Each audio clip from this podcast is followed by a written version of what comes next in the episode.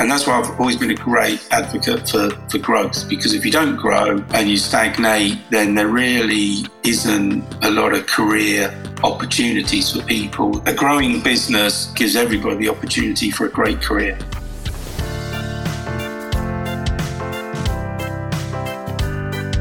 Welcome to the Resilient Recruiter podcast. This is your host, Mark Whitby, and I'm joined today by Ross Eades.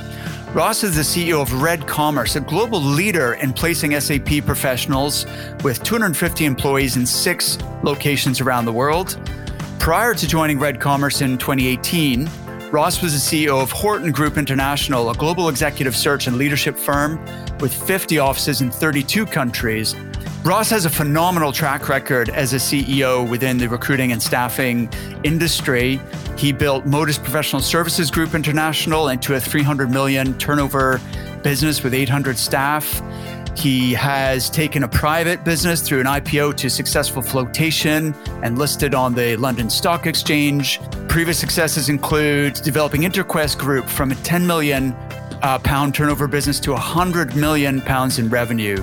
So, Ross, welcome. Thanks for being here. Thank you, Mark.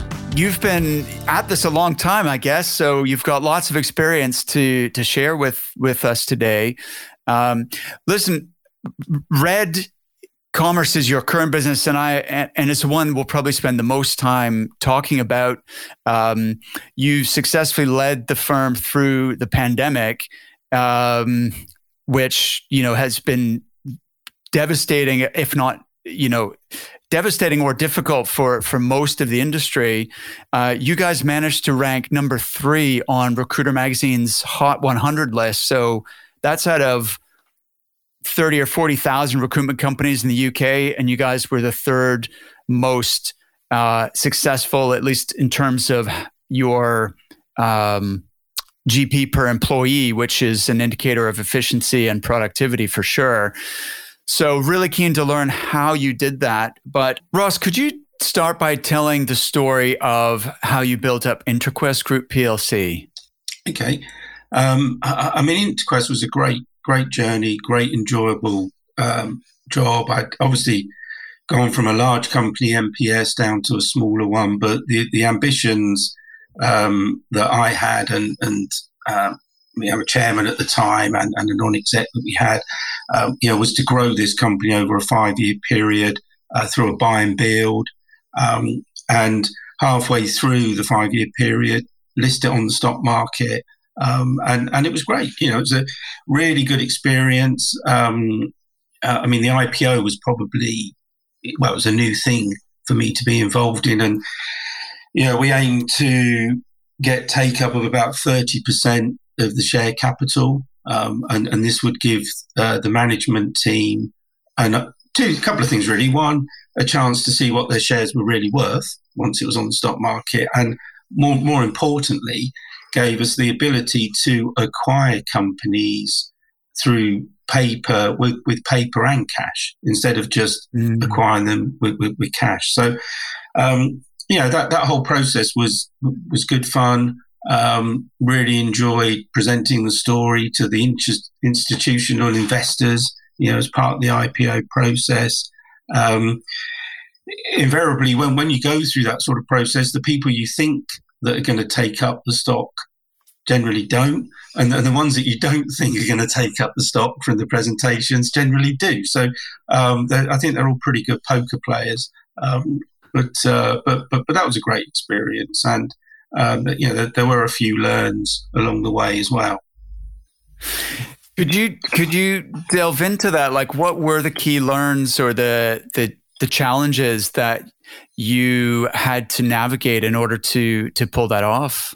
Yeah, I, I, I mean, the main learn or the one that that sort of sits with me today, sort of several years on, um, was the understanding of the close relationship with the corporate finance team, you know, which are the advisors for you going through this flotation and IPO process, and their close relationship with the institutional investors. Um, I was probably a bit naive um, g- going into that because I'll give you an example. All, all, the way through the process, um, we were all talking about a certain share price, you know, so each share would get a certain amount of money. Um, and this was through all the presentations, through all the projections, uh, forecasts, every, everything that we had. Um, and then just before the launch date, so just before it was going to be sort of launched onto the, the stock exchange, um, we, we were asked to drop the price of the shares. And it, mm-hmm. it wasn't a massive drop, it was between 10 to I think 10 or 15%.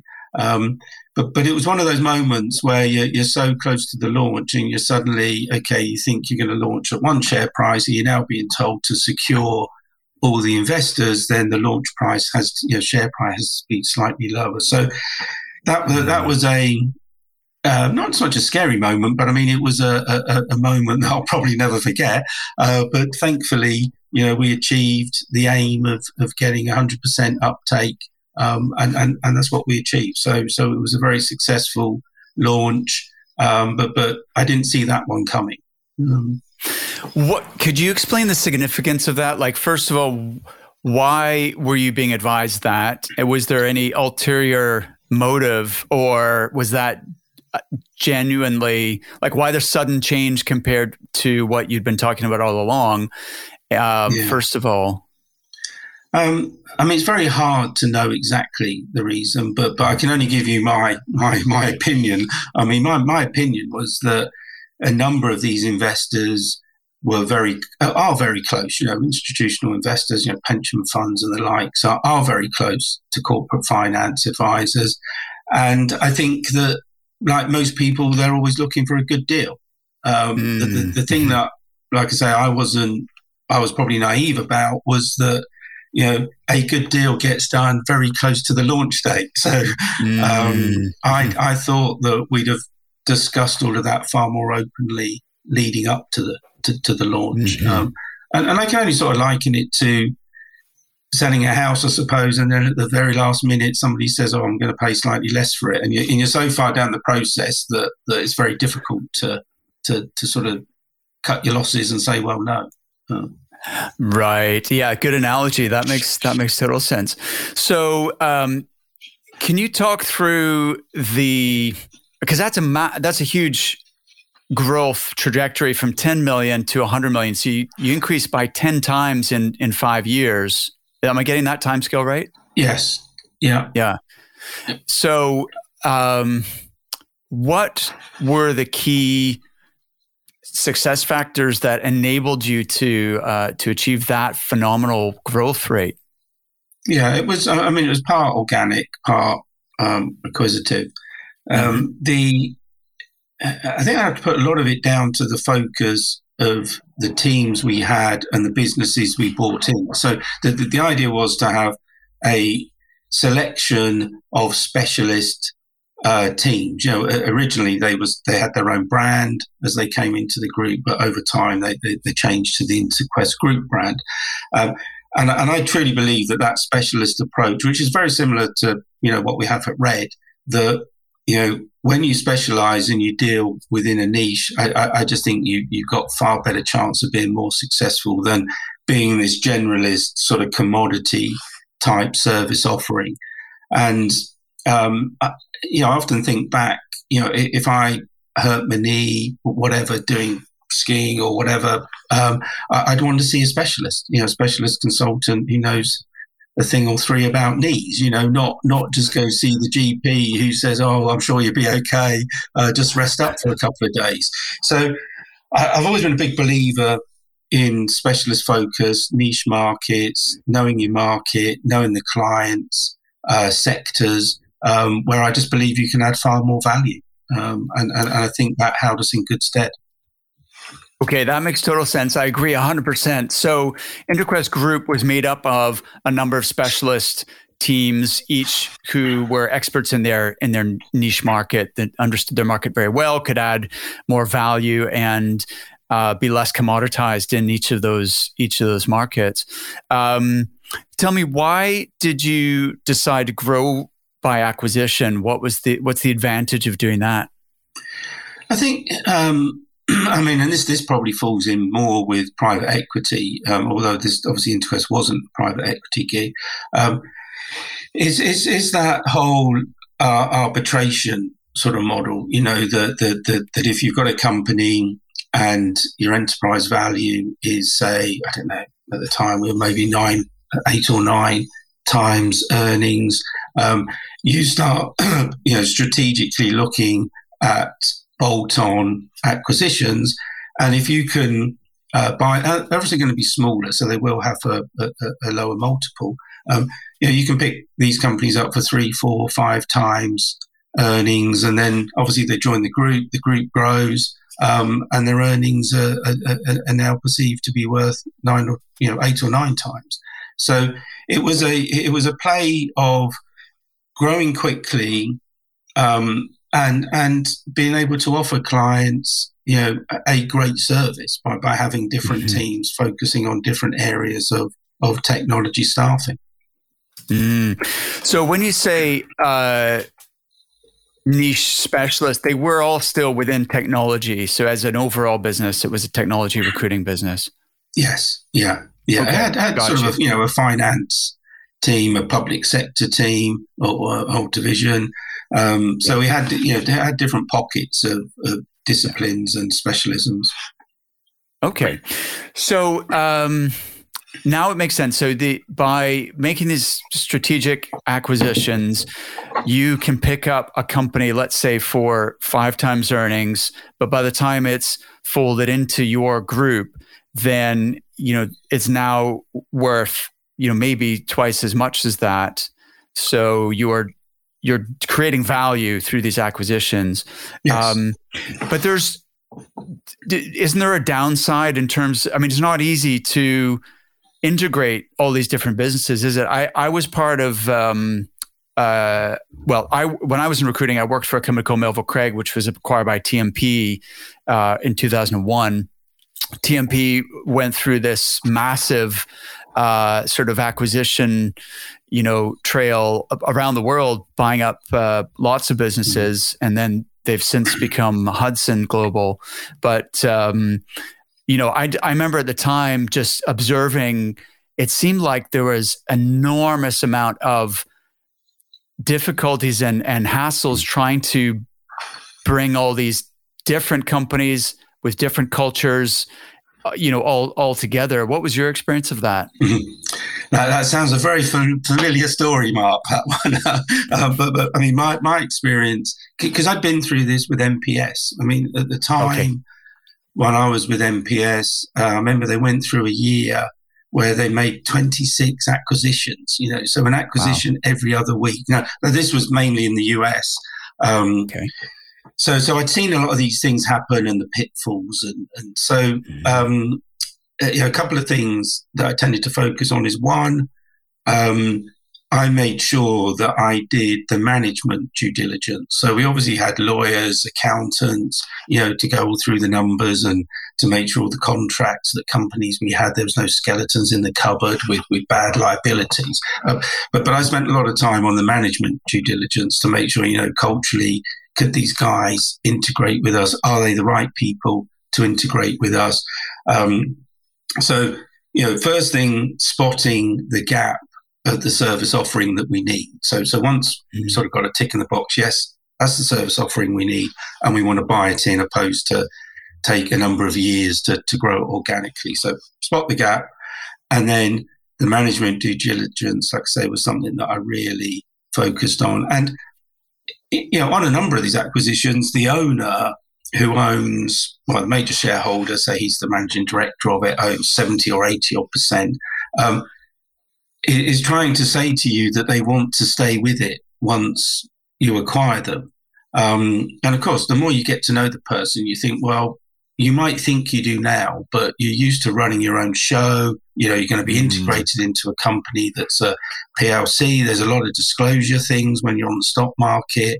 Um, and there's going to be certain policies and things that we do uh, that, that, you know, you, you can't just do whatever you want to do whenever you want to do it. So Mm. There, there, was a lot of reality check with people of the saying that they wanted to stay with it, and, and I had to say, well, no, you know, stay for the first six months, but but it's not going to be right for you, and and mm. you just got to trust me. You can't see that at the moment. Unfortunately, I think I can.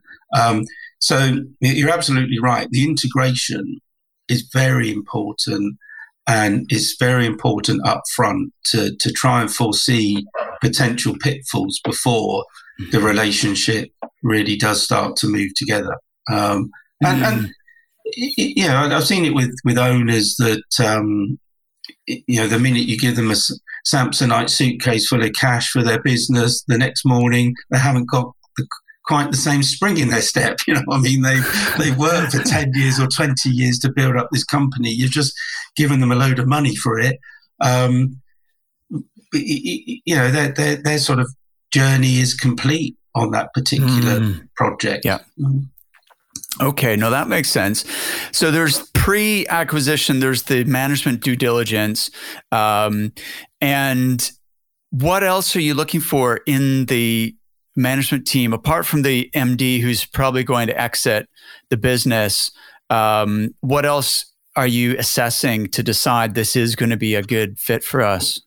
Yeah, I, I mean, one of the one of the things was always looking for the the, the second tier and seeing. Mm how much energy and passion have they got for the business? And once you lift the lid off the second tier, are they are they going to explode and, and you know have a great career?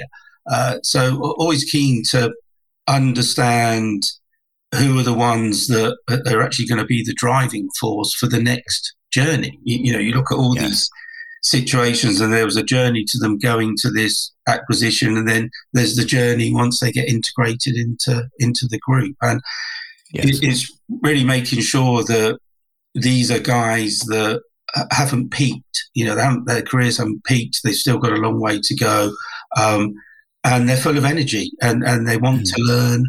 And you know, lifting the lid off of them gives them that chance to really grow and, and show what they can do. Um, you know, with the right coaching and, and obviously the right mentoring. So, absolutely. So, I guess reverse engineering this, thinking about uh, owners who would like to exit at some stage, then having that strong second tier in place m- must be one of the critical factors, right? Yeah, absolutely. Absolutely. Um, and uh, so then post acquisition, though, I've seen, uh, not been involved at close hand, but from afar, there's there's often a lot of staff turnover and a lot of you know people who um, don't like the new they like the way the old way they don't like the new way. How do you ma- do the sort of change management piece uh, post integration to try and you know keep the things that were good about the original business that made you want to acquire it in the in the first place? Yeah that I mean, there is a bit of an art to that, and and I think, um, know, very much at the start of this acquisition, it's okay. Are we, are we acquiring this company because it's a good company and we're going to help it be a great company? Yeah, mm-hmm. and if that is the case, and we're acquiring it because there's a certain service offering that they've got that we have not already got, then you know, it makes it easier to work with them and turn them into a great business, opposed to, well, we're just buying up critical mass. You know, we, mm. we, we, we've got mm-hmm. enough. Um, you know, this service offering, we do it across the UK. We're buying you guys in France because we don't do it in France. So, um, and and we want you to fall in line with all of our processes and commission structures and everything we do. Um, so we, we, we, we were very fortunate that what we were acquiring in was a specialist in a certain area, which didn't mean that they have to have everything exactly the same as, as, as, everyone in the group. So, so each division and each business unit had a certain amount of um, autonomy or um, diff- different ways of going to market because it had a different mm-hmm. service offering. So, so there wasn't cool. the need to um, one size fits all. Yes, that makes a lot of sense. Okay, fantastic. And then um, tell me about the. Do you, do you remember the day that you floated? What was what was that like? It, it was brilliant. It was you know it was sort of two and a half years, I think, or three years of work to get there, and, and we finally got there. And um, I remember um, you know, the three of us, or four of us, I should say, on the board at the time. Um, one of them had a bottle of red wine that dated back to, I think it was 1970. Um, and he said, right, you know, we're going to drink this this red wine. so I opened the red wine. Uh, unfortunately, it tasted awful. Um, I, am not quite sure. It obviously been something was wrong with it, corked or, um, but but you know, this thing was sort of thirty eight years old or whatever, um, and it tasted horrible. But but we, we then went out and, and, had a really nice dinner and um, started obviously like you always do, you sort of, well, that's great, you know, really enjoyed it. Right, what what's next, you know? And, and it was very much focusing right. on the new world. Um, so how, how long did this sort of? Oh, okay, that quickly. I was going to say, yeah, how long did yeah. sort of uh, euphoria last before you then go back to real, like, okay, now what's think, what's next? Yeah, I think it got as far as dessert. okay, wow, that's cool. Um, and then another couple of years uh, of of building um, building that business, and then you you moved on to Hortons. Um, what do you feel was your major contribution in in that position? Um, oh, that's a good question. Um, it be interesting what the managing partners think it was. Um, I mean, my my take at the time was that they, they didn't have a group CEO, so it was a, it was a really interesting um, dynamic of a business. And they said, you know, would you be our first CEO? So, so you know, obviously, I met with the, the, the shareholders and tried to understand what it was they were trying to achieve, and it was really to um, put together a strategic plan for the 32 sort of countries, or I think at the time it might have been 27, and, and since then sort of added more countries.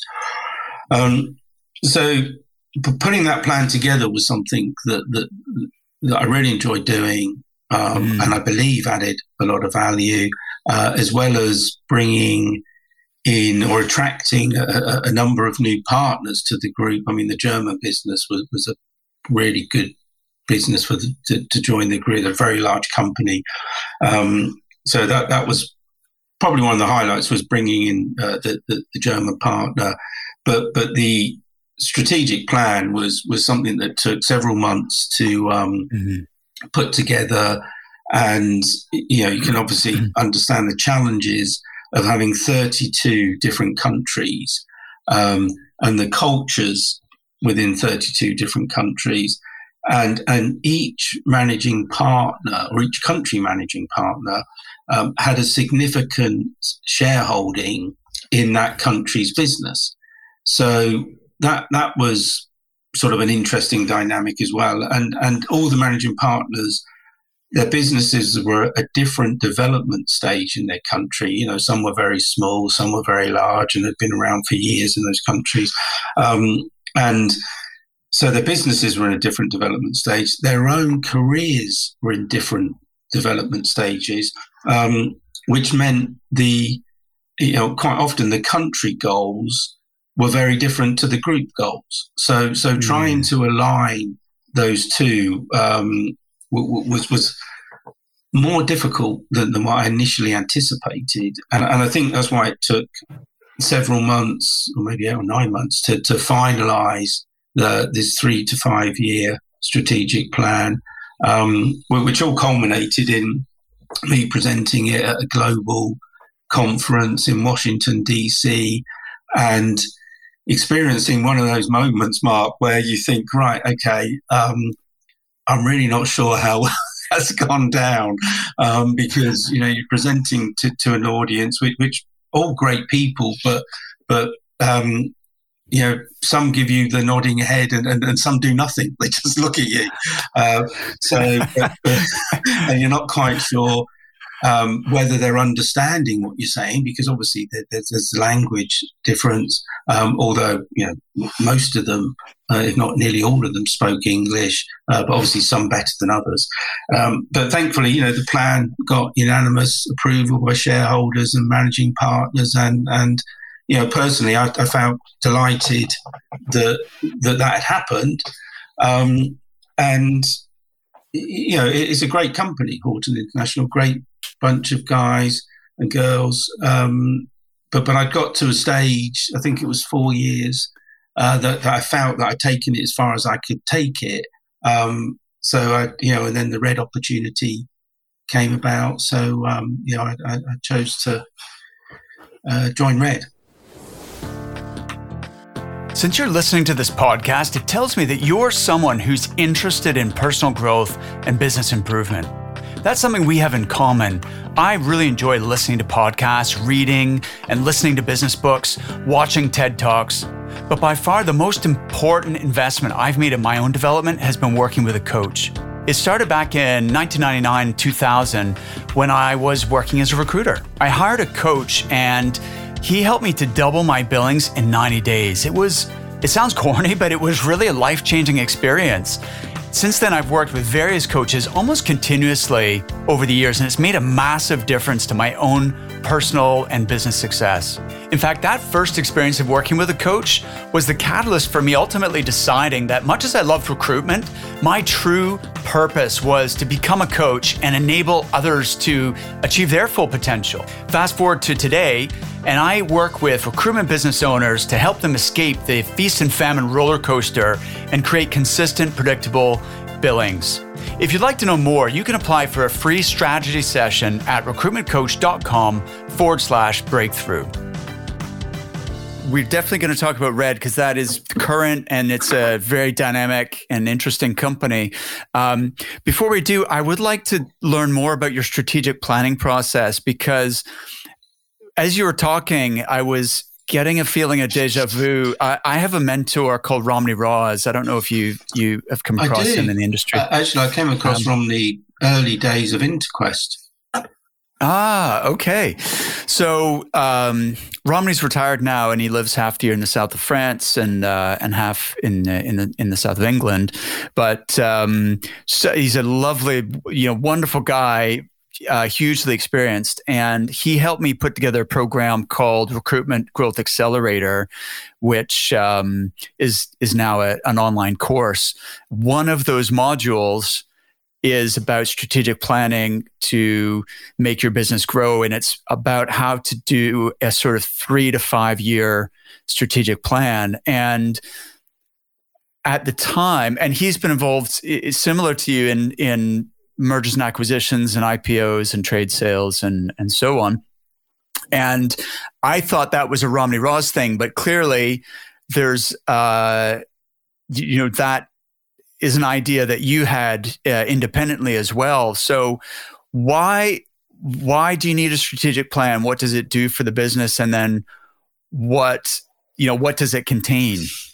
Yeah. I- I mean, just talking specifically, without giving too many of Horton's secrets away, um, mm-hmm. I, I, mean, Horton is understanding the start position. I, I think in all businesses, you've got to say, okay, well, um, you might have this ambition and you might want to get to a certain place, but but let's have a reality check. You know, where the hell are we starting from? You know, so um, and it, because Horton had not had the CEO in the past, um, you know, it was it was doing very well, but um, there was nothing, there was no glue really holding it together with, with a clear direction. Mm-hmm. Um, so so we didn't have that that leadership. Um, that one person to blame, whichever way you want to look at it.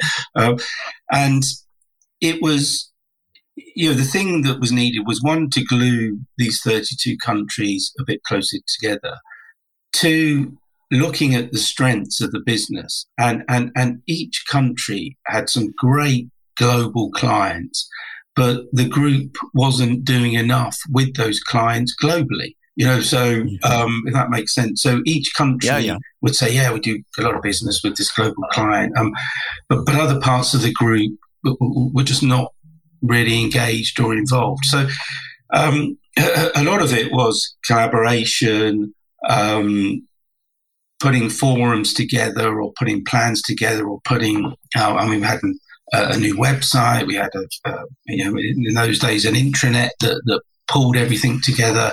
Um, so, like I say, for, for that type of business, it was far more about understanding the strengths and making sure that we could maximize those strengths and get greater collaboration.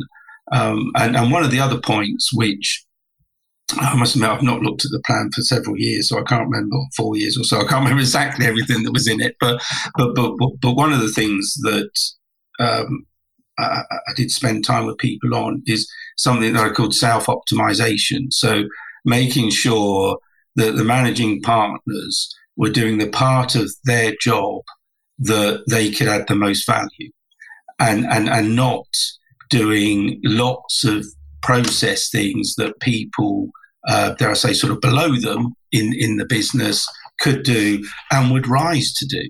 Um, mm-hmm. So there was a big drive on: Are you doing the right things? What should you delegate?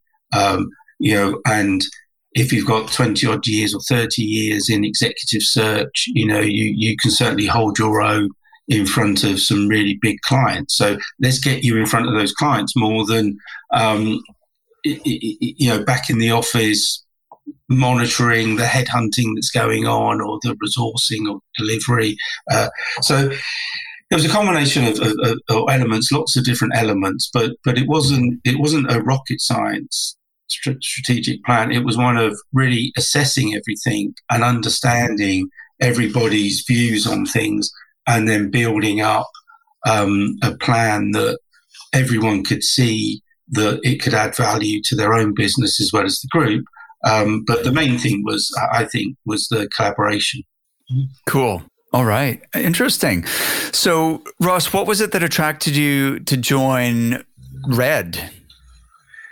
Yeah, Red, uh, I mean, I suppose if I if I look back, um, you know, I started off in technology recruitment just over thirty years ago. So, um, doing the Horton role, which although we had technology within, it, it was executive search. So, so it was it was different to, to tech sort of staffing.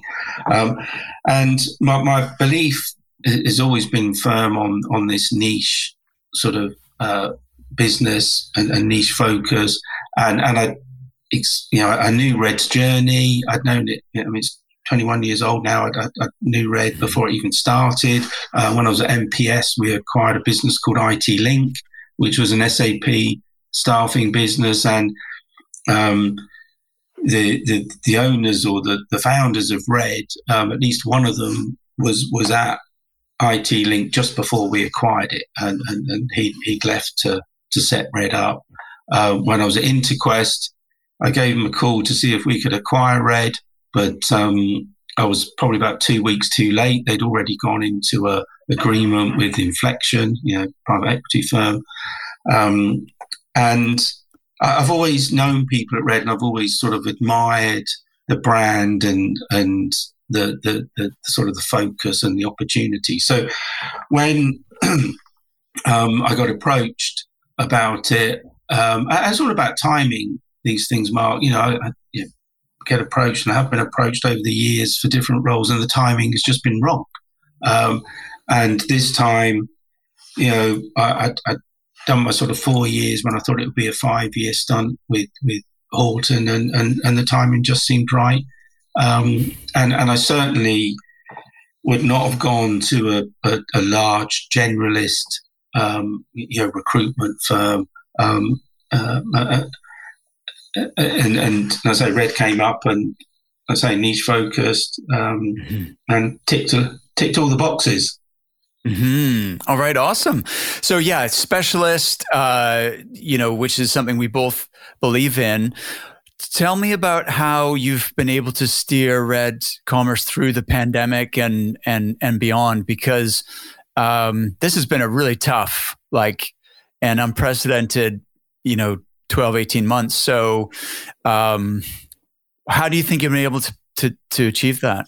Yeah. Um, I mean, if I, if I think back, if, if we sort of go back to whatever it was, March last year, yeah. Um, our, our, financial year starts 1st of April. So it goes 1st of April through to end of March. And, and of course, um, I think we can all remember it was sort of mid March uh, or third week in March that the wheels fell off and uh, everyone, lockdown started.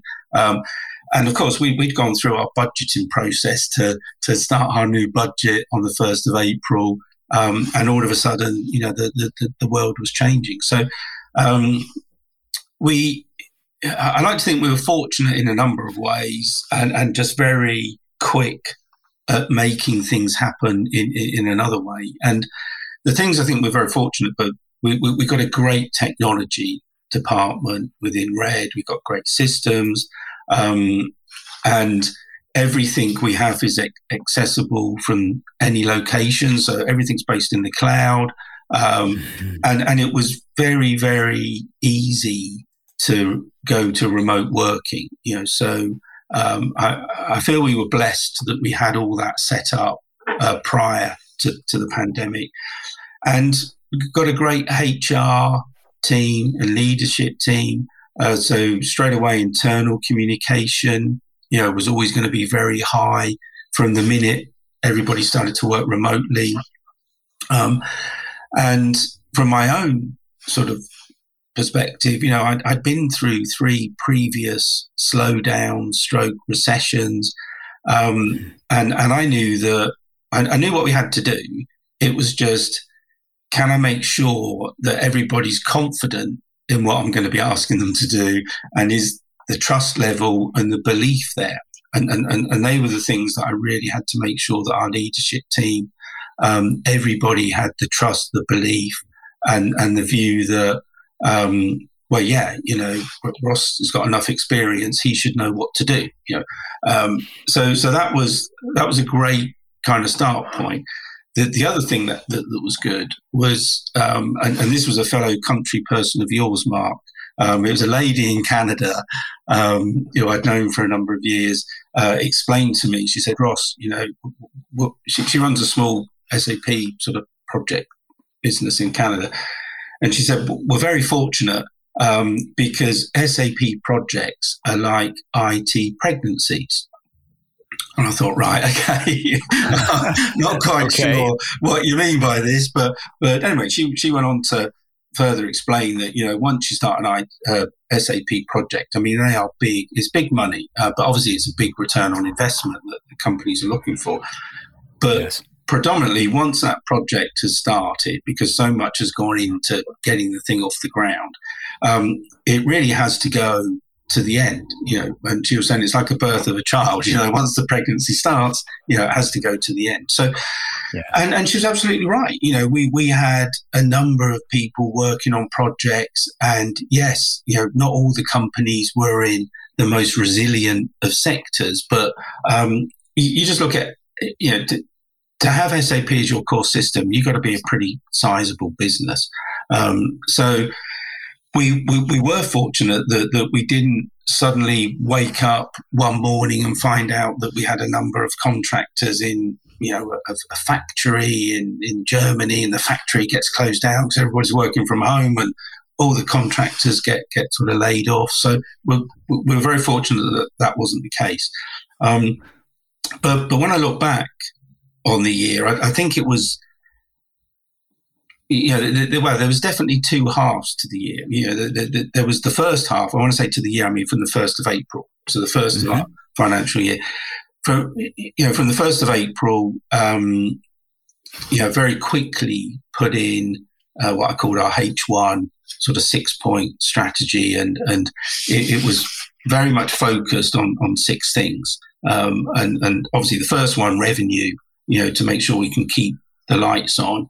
Um, there was one on clients, you know, the clients that we're focusing on, identifying ideal client profiles. So ones that we know are going to see through the pandemic or perform better than others, looking at we had project trackers, what projects were in danger of, of being cut short, which ones just had to keep going.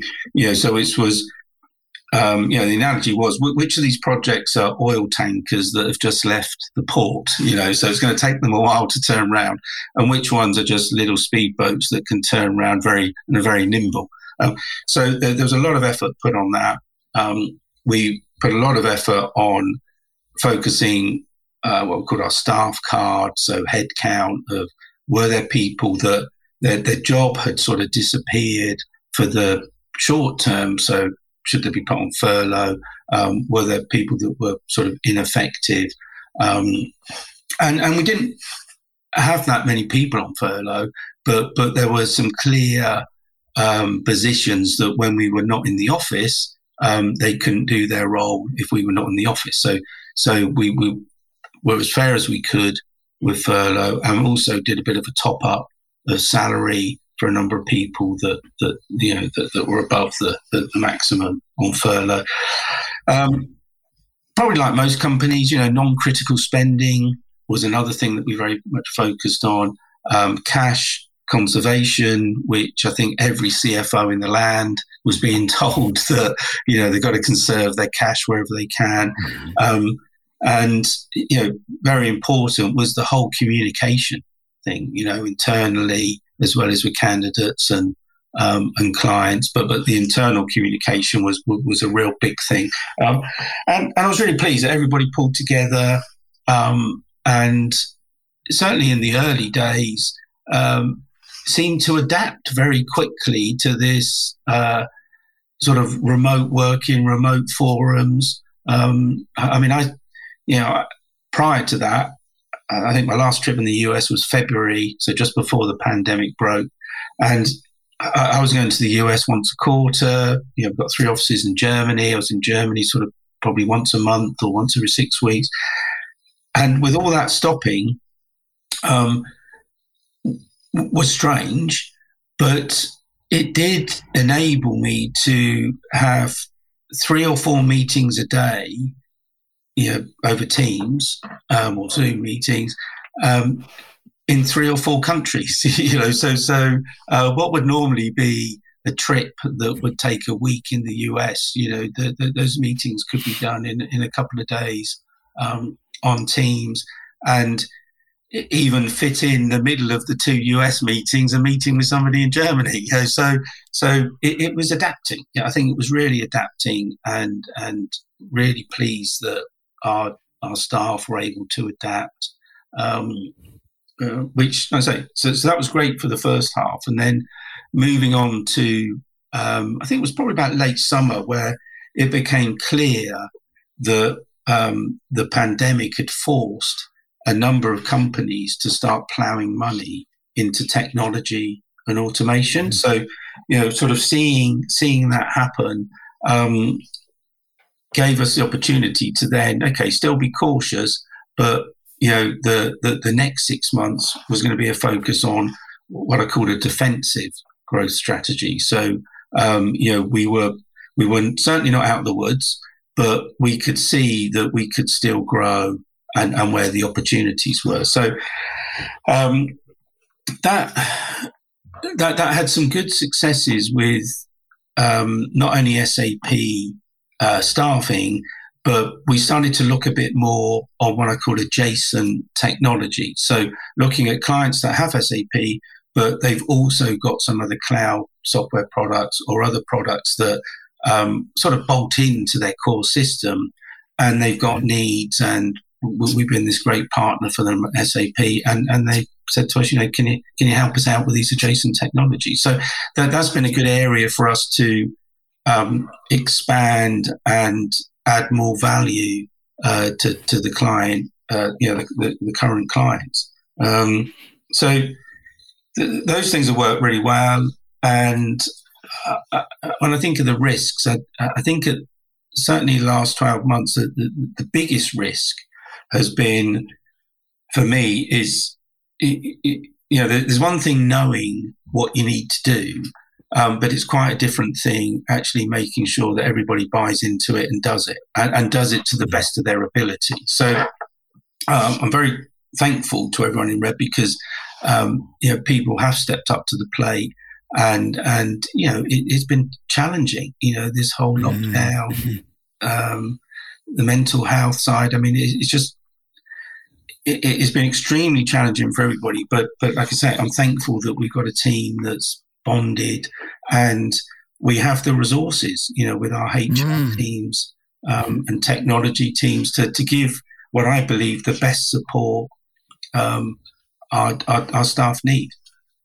And, and so, Ross, what um, what have been the sort of changes within Red that even when you know people go back to the office and things return, you know, more like normal, then what are the things that you'll keep? I I think um, I mean I think there's been a lot of learns and, and a lot of learns from let's say adapting to uh, uh, environments, you know, in different mm-hmm. countries and, and the way that we work. So the return to the office, um, you know, we, we, have people working back in some of the offices now. Um, there, there is certainly no mandate that says you must work in the office. You know, this is out of them wanting to work there and, and teams working together.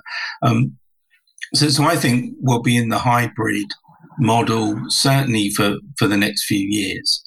And it, it, I really want to see how this sort of pans out. And um, even turn it on its head a bit to say, if someone's in the office, why the hell are you here? why are you in the office and not working remotely? You know, and if it's well, I'm in the office because I'm meeting with the team and we're doing this and we're doing, fine, great. But if you're in the office just to do the job that you could do from home, then I don't mind you being in the office, but but I, think we are turning the, the the, the whole situation on its head and um, not making people think that they've got to go through a commute just because oh well I've got to be in the office more.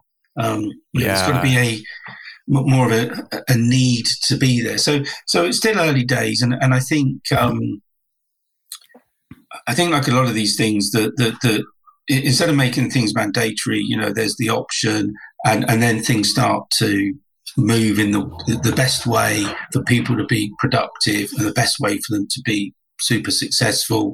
Um, and then the thought processes start to crystallize and they, okay, well, maybe these should be the policies moving forward or, or this should be the norm, you know, not, not complete to do whatever you like, you know. Um, but, but, but I think we're too early on that. And, and we've been very successful. I mean, we, we've grown, um, well, the, the sort of quarter January, February, March was nearly, I think it was just under double digit growth year on year with the quarter the year before.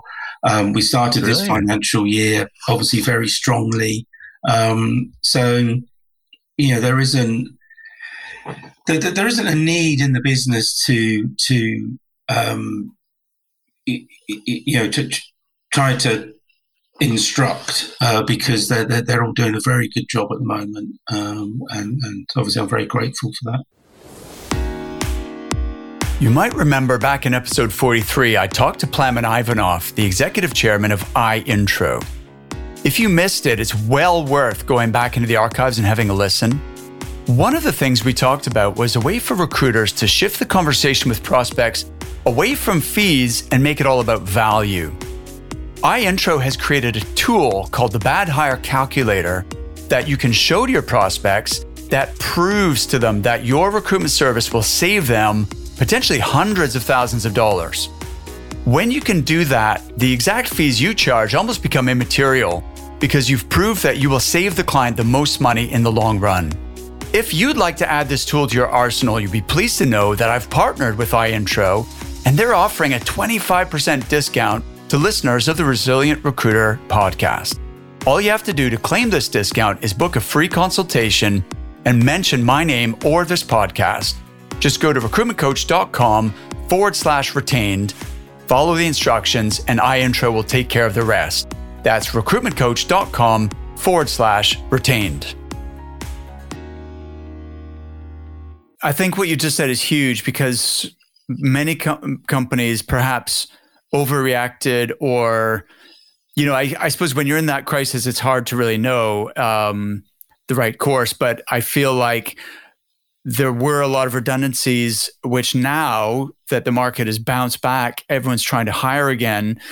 Those companies that were a bit more ruthless may find it harder now to attract the staff that uh, that they that they want. So um, it sounds like you you made some good decisions in that regard.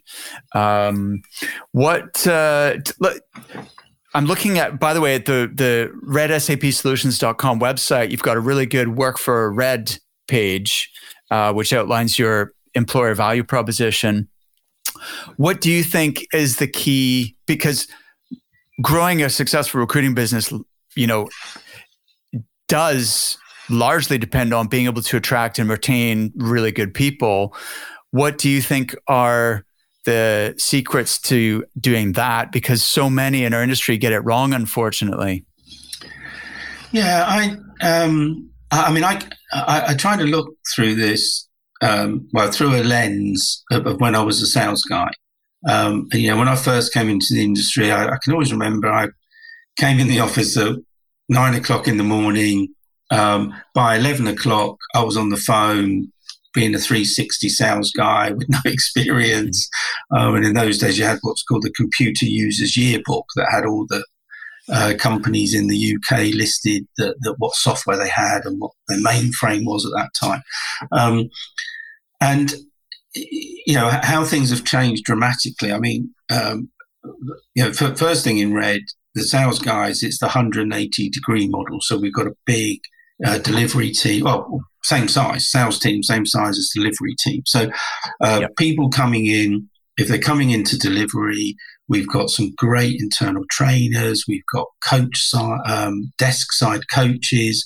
Uh, you know, we've got all the all the tools and all the systems um, to make them as successful as possible. So I'm really pleased that there's a good induction and, and good training programs for people without experience coming into delivery, and then also ones that want to make the uh, the transition from delivery to sales. Um, so I, I've always tried to look at in all the businesses I've been with to say, okay, can I make sure that a sales guy in our company will be more successful here than anywhere else? You know, everyone's got limitations of their ability, but have we got the right brand, you know, which I believe we have? Have we got a good market for them to focus on? And have we got the, the right uh, development for them? So, career path development, the training, um, and, and I believe we have that. I mean, obviously, you know, it's a continuous improvement. You're always looking to improve it where you can, but I believe we've got all the tools um, for people to be super successful. And it's just really the application, you know, and, and I think we've all seen um, I haven't seen so many recently, but but we've all seen over the years people that suddenly their get up and go has got up and gone. You know, so they need to be motivated to do the job. Um, um, so we're, you know we're spending time, obviously, developing them, motivating them, um, but that really leads in for me, Mark, to, to growth. You know, if you grow, you give people a chance to grow their careers, and and, and I love to see have a company that's growing and people in the company growing at the same pace that the company's growing. Mm. So they're being developed, they're taking on bigger tasks. Um, and, and that's why I've always been a great advocate for, for growth because if you don't grow yes. and you stagnate, then there really isn't a lot of career opportunities for people. They're, they're just kind of as someone leaves, they might get, get the next job. Whereas a growing business, uh, gives everybody the opportunity for a great career. A hundred percent. In fact, it's really interesting because so often I speak to recruitment business owners and they tell me things like, Mark, you know, I'd like to grow, but not, we don't want to get too big. You know, just like to have a nice size business, maybe, and whatever that size is for them, they'll, they'll give me a number of 20 people or whatever it is they want. And I say to them, well, look, if you're going to bother growing at all, rather than just have a lifestyle business, which is, you know, generating a nice income for you, if you are going to grow, why put any limitations on it? Why not really go for it? Because the problem you'll run into is attracting and retaining the best people. If there's no on, if there's no continuous career development for them, then wh- how are you going to keep hold of them? So you almost have to grow in order to get the best people. Totally agree totally agree. And you know, you, you, you got to be sensible about it. And and my view has always been this sustainable growth model is what you want. You, you don't want something that suddenly spikes up so quickly because you know it's going to drop at some stage so quickly. So it is the whole sustainable growth path underpinning it, um, and and just making sure that you've got a good solid platform uh, to keep taking the business to to the next level. Um, and um, you know, we we've achieved that at the moment with Red. Um, I mean, even today, you know, we're on the highest number of, of contract people, you know, runners that we have out doing work, you know, working on our behalf. Um, and you know it doesn't seem to be stopping anytime soon. So um, wow, you know that's it's, amazing. It's, it's, great to just keep that keep that sustainable and, and underpinned properly. Did did you guys have much of a, a hit with IR thirty five? Because a lot of IT recruiting firms that I've spoken to, that was a major headache for them, mainly because clients seem to overreact or get mm-hmm. concerned about their risk, their liability, and the, and and you know, and that and that really decimated their number of runners, at least in the in the mm. short term. How, how, I know that's a big conversation, probably more we have time for that today. But what what was impact for you guys? Yeah, um, I'll try and give you the short version. Uh, yeah, I think the short version is um, you know, we, have got a good legal team, um, and they were very well versed on what we need to do. Um, you know, way before we, we needed to do it. So, so it was great. Okay. So we were ahead of the game um, on that side. Uh, secondly, only uh, although we have a lot of people based in London, you know, um, you know, we have teams in London that that focus on mainland Europe. So, right, um, okay. At the last count, I, I think it's about eleven percent. Eleven percent of our revenues come from the UK. So that, that's pretty small compared to obviously the, mm-hmm. the, the, group. Um, and the third point I would say is because we have people doing what I would call mission critical roles, you know, sort of yes. senior, very sort of senior project roles. Um, SOWs have, have, uh, have, played a big part um, in the way that you know we put contracts together. So our exposure to IR35 was always going to be a lot lower or a lot less than, than a number of other uh, staffing companies. Um, and and I'm sure if I if I went through all the detail, we we have had a mm. hit somewhere along the line, but it hasn't been mm-hmm. thankfully material for us to say, oh right, you know, there's a big blip there. Um, so I, you know, I think we did what we needed to do when we needed to do it, and we were not exposed massively to IR35 from the get go. Well, that's great news. Glad to, to hear that. Ross, we're out of time for today, but I've really enjoyed meeting you. So thank you for taking the time to share your 30 years experience and, and uh, some of the l- real nuggets in there. So that's been great. Thank you so much. Pleasure.